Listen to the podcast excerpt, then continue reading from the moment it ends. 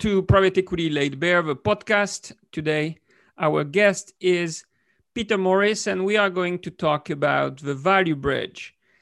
And Peter, thank you for joining. And maybe why don't you tell us what the value bridge is, perhaps starting with the simplest case where there is no leverage, um, like it's a growth investment. How is the value bridge calculated and what's the purpose? So the value bridge is a very widely used tool which practitioners um, very widely use to measure their what they call their value creation. What what it does is it takes the capital gain, the equity gain in a deal, and divides it between the growth in earnings and the change in multiple. So in principle, it's a way of Um, dividing your gain between earnings growth and what practitioners like to call multiple arbitrage. Because the, the formula is something like you take the earnings at the end of a deal minus the earnings at the beginning of a deal, you multiply by the price at which you bought or sold, I never remember. And then and, and that would be how much came from the earnings. And then you do plus the price at which you sold minus the price at which you bought, multiply by the earnings at the beginning and that would be the contribution of a difference in prices. And these two things, uh, mathematically, you can prove would be equal to a difference in equity um, between the, the end and the beginning. So mathematically, in this case, these things are adding up, right? You just have a bit of a choice to make whether you take like the initial price times the delta earnings of the last price or something like that. But the, this initial formula is, is correct mathematically. Yeah. So and and the the formulas in your book. And like, like any numbers that add up, it's very reassuring when numbers add up. The problem is they don't mean what practitioners say they mean. So, so again, if, if there is no leverage, it's it's it's kind of okay, right? It's it's it's a change in earnings and a ch- versus a change in prices. So it's it's basically telling you really what what comes from in your change in value of a company, what comes from earnings, and what comes from changing prices, right? That's right. The problem is it doesn't tell you, it doesn't break down the earnings growth between organic and from acquisitions. And on the change in multiple, it takes no account of any change in market multiples. So if interest rates fall by half, you would expect multiples to go up regardless of anything that the private equity firm did. That's right. So so if you if you look at the period where the stock markets went up, then suddenly people will say, "Oh, a lot more of my value creation came from increase in prices." But on the other hand, it did came, come from the increase in market prices. It's just it didn't come from an alpha. It just came with the market going up. But but the answer is correct that this much was coming from increase in prices. Correct. And and the important bit as well on the earnings growth and I also always insist on that. And it's quite amazing how, in practice, uh, this is ignored. Is that it's this difference between organic growth and inorganic growth, and we cannot say it enough. If if you were to when even when there's no leverage, once again, if, if you buy a company for let's say 100, and the earnings was 10, and then two years later you buy another company for 100, and the company is 10, and when you sell this combined company for a price of 200 and the earnings is now 20 there has been zero growth but if you use this value bridge it will tell you well entry earnings was 10 and earnings at exit was 20 you created plus 10 of earnings so you have this massive you know value attributed to earnings growth while all you did was just buying two separate business putting them together. And in my example there was absolutely zero growth Correct. So you said, but let's be careful. You said there was zero growth.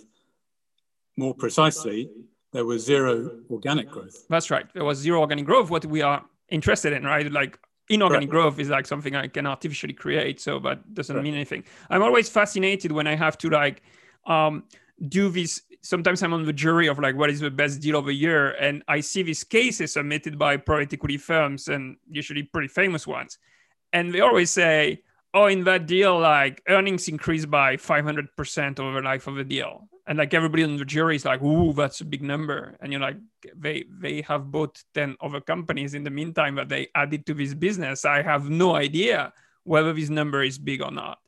And, and, and it's quite amazing. And people, or people say, you know, I bought this business initially for 100 million and I sold it for 500 million. Like, yeah, but you bought four other businesses for 100 million. So it doesn't sound good to me. Um, but recently, actually, um, there was a French venture capital association, or what was called like that a long time ago. Now it's called France Invest. And, and actually, I, I saw them recently saying like that they had done a study where they actually disentangled organic growth versus inorganic growth to look at value creation. And um, and I, I was fascinated. I really think it's the first one I saw an industry association doing that. I've seen studies in the UK at the European level, etc. They would always just look at total earnings uh, uh, uh, growth, and and it's it's, yep. it's extraordinary. So yep. so now we said this was still not too bad when there was no leverage. Now uh, it is bad, but not too bad. Now, when we bring leverage into the picture, the value bridge is becoming totally nuts. So, can you say more about that?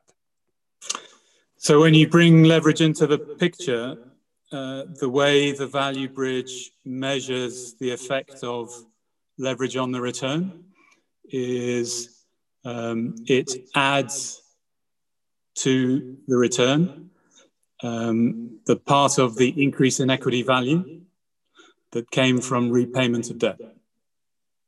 So um, if, if you bought a company with 100 of equity, 200 of debt, in five years' time you sold it and you had paid off 100 million of debt, and if nothing else had changed, so the EV was still 300, then the equity value would have gone up to 200, started at 100, went up to 200 because you've paid off 100 of debt.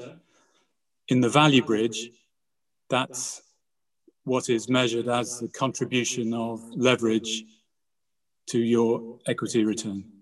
And again, as with the earnings and the multiple, the numbers add up. Mathematically, it's correct. Yeah, because you, what, what you're looking, yeah, what you're looking at in this case is not the delta in equity anymore. You're looking at the delta in, in enterprise value. So then the first part of the formula we, we described earlier is the change in equity value. But for you to obtain the change in enterprise value, you need to add up the change in debt value. And so in the example you gave, debt went down by 100, so equity went up by 100, enterprise value didn't change, so there was zero value creation. Um, but there was one third that came from uh, a reduction in debt. So it's seen as 100 here was created by uh, the reduction in debt. Again, it's kind of a play on words, and that's what is often the case in private equities. That like nobody is, is lying, otherwise you actually go to jail for that. It, it, it's that you're playing on words and on definitions. Most people were not very careful will not see it. Here, technically, debt went down by 100. You, your contribution of the increase in EV by debt is kind of 100, but it is not a value creation. It is a change in debt level.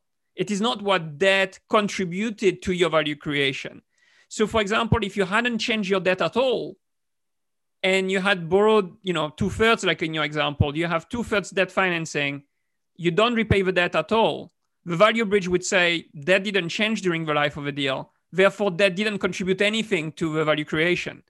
But if you borrow if you borrow 66% of the value of a company and the return on asset is more than what you paid in interest rate uh, for the debt a lot of money came from borrowing and so you have this very weird and and and and and, and cunning play on words where technically it's not wrong again technically the numbers are adding up like you say but it doesn't mean what people make it say and that i find very disturbing the example I always use is just buying a house with a mortgage.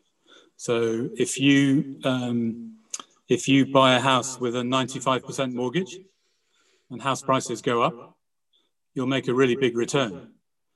But according to the value bridge, debt made no contribution to your return because you repaid no debt.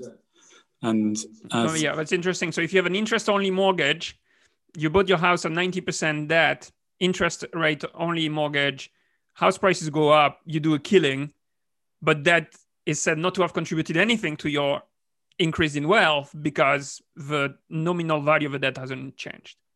Correct. And then you take it to the next logical um, ridiculousness, which I'm sure you're looking forward to getting to, Ludo, which is um, let's go back to a, a buyout where the sponsor is making lots of acquisitions. So in this case, the, the, the private equity firm starts out with one firm and then borrows additional capital, so borrows additional loans to buy new acquisitions so that the earnings go up a lot, apparently, but not on an organic basis. When they sell the company after five years, in this case, because they've been using debt to fund acquisitions, the debt level at exit is higher than yeah, the debt level at entry. The level is higher, right? So, so not not relatively, right? The debt relative to enterprise value may not be higher, but the total right. amount of debt has gone up because you just kept on buying more businesses, adding debt. And in fact, in the 1980s and 1990s, where I think they used more of this value bridge, it was a bit more logical because the classic uh, uh, deal was we borrow at 80, 90%, and we pay down the debt over the life of the deal as much as we can because we wanted to list this company. So we wanted to bring the debt from 90% or 80% down to like 30% because that was what typically publicly company had in terms of leverage. And so the goal in, of the game was you need to bring the debt all the way down to 30. As soon as you did that, you could do an IPO and exit. And so, so that was the entire thing. And so therefore, in, a, in such a situation, to say what was a change in debt from beginning to the end and saying this is how much it contributed to my value creation is still wrong, but it's not completely stupid. But now we change to a world where almost all of the private equity deals uh, have add-on acquisitions. In fact, there are as many add-on acquisitions, actually uh, slightly more, than there is platform acquisition. So most of the deals in private equity are things to be added to an existing company. So there is not this this uh, this thing that sometimes people fantasize about that private equity just breaks down businesses. It's actually the opposite. They put businesses together uh, and, and and make them bigger this way but but what that means is that then the value bridge becomes ballistic because the value bridge tells you that your earnings are going through the roof. And so your the contribution to value creation of earnings is gigantic. But again a lot of it is artificial if not all of it. And the contribution of debt is now negative because debt is going up in value and not down over the life of a deal. And so you end up with a value bridge telling you you know multiple arbitrage so buying low selling high contributed zero to value creation earnings contributed a huge amount to value creation, and um, debt actually contributed negatively to value creation. And you see nowadays some practitioners with these kind of slides saying, well, you know, that negatively contributed to value creation. And you're like, well, I thought you were smart. If that was contributing negatively to value creation, meaning it destroyed value, surely you could just like borrow less money um and and and but people you know somehow don't you know don't pay too much attention to that. And i've seen this even like in front of my students 300 people in a lecture theater big private equity conference. A guy would be there and straight face i'll say look you know it was i remember these numbers vividly. That contributes minus 7% to value creation. We have 107% contributed by earnings growth and zero from multiple arbitrage. And all the students were like, oh my God, these guys are so good. And you're like, oh, Jesus.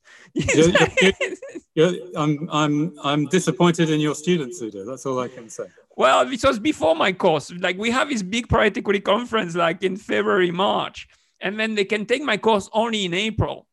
And so until April, they are really as uneducated as any LBS student or, or, or any okay, student right, right, Okay.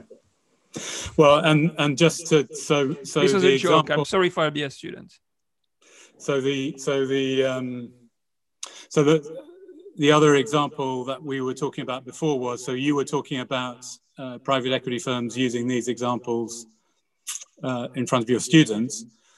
As you know, um, I have found public documents that make it very clear that private equity firms use the value bridge directly when they're marketing to some of the biggest pension funds in the world. So they go to the very big pension funds in North America and they say, we can prove that we create lots of value because all, all of the gains in our buyouts come from um, earnings growth, or a, a, very high proportion of it comes from earnings growth.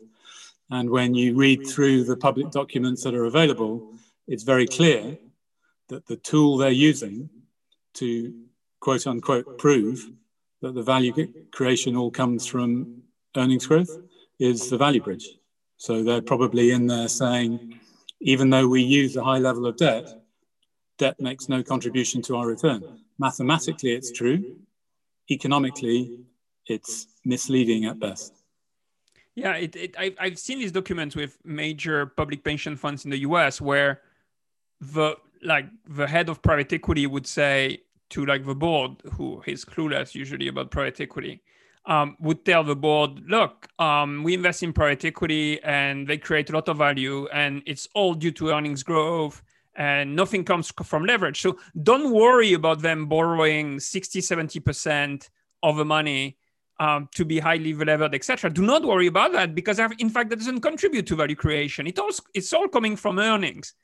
And yep. there you're like, your head explodes. You're like, if you use yep. that it's more risky yep. okay that's it like just stop yep. here please and and we, we saw that with CalPERS recently like we have some transcript where this guy is saying like oh no they use more that but it's it's like kind of less risky it doesn't contribute to like value creation and, and like mixing up everything and, and and and it's amazing like everybody's just like swallowing it like there is no one you know you're one of a rare person i've heard shouting at people um, when they, they, they, they, do such a thing.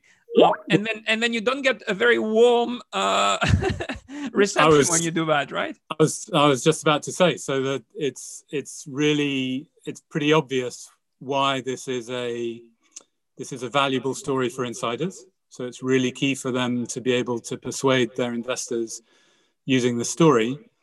So um, uh, as as you know, I I've I've written about this in the past, and some people who I showed it to um, were quite unhappy and threatened to sue me. So this is an industry that likes to keep the story the way it wants the story kept.